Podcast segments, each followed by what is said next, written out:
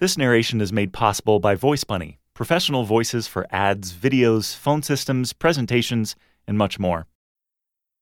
Hello, and welcome to AVC, Musings of a VC in NYC. It's December 31st, 2013, and this article is titled It's a Wrap by Fred. The Gotham Gal ends 2013 looking into the future and thinking about how her portfolio companies will grow next year. I'm similarly minded as we wrap 2013. I'm excited about 2014 and, in particular, the big opportunities that await many of our portfolio companies.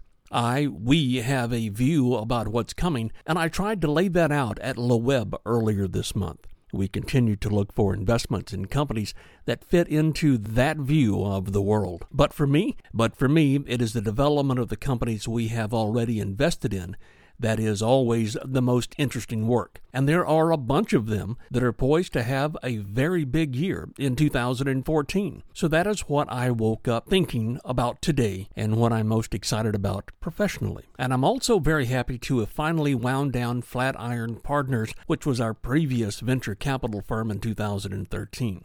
My partners and I continue to hold interests in a few of our remaining portfolio companies, but the business of Flatiron Partners has been wound down. 17 years after we started it, and that's a great relief to me personally. Like the Gotham gal, I'm also thinking about our impending empty nest status. This is something the two of us have been thinking about and to some extent planning for since 2007. Raising our family has been front and center for us for almost 25 years now, and that phase is coming to an end in 2014. That means we can travel more, work more, and less at the same time, and be more opportunistic about our lifestyle. I'm looking forward to that. We are spending New Year's in Mexico, then flying back to the NYC tomorrow to start 2014. I'm refreshed, relaxed, and ready for 2014.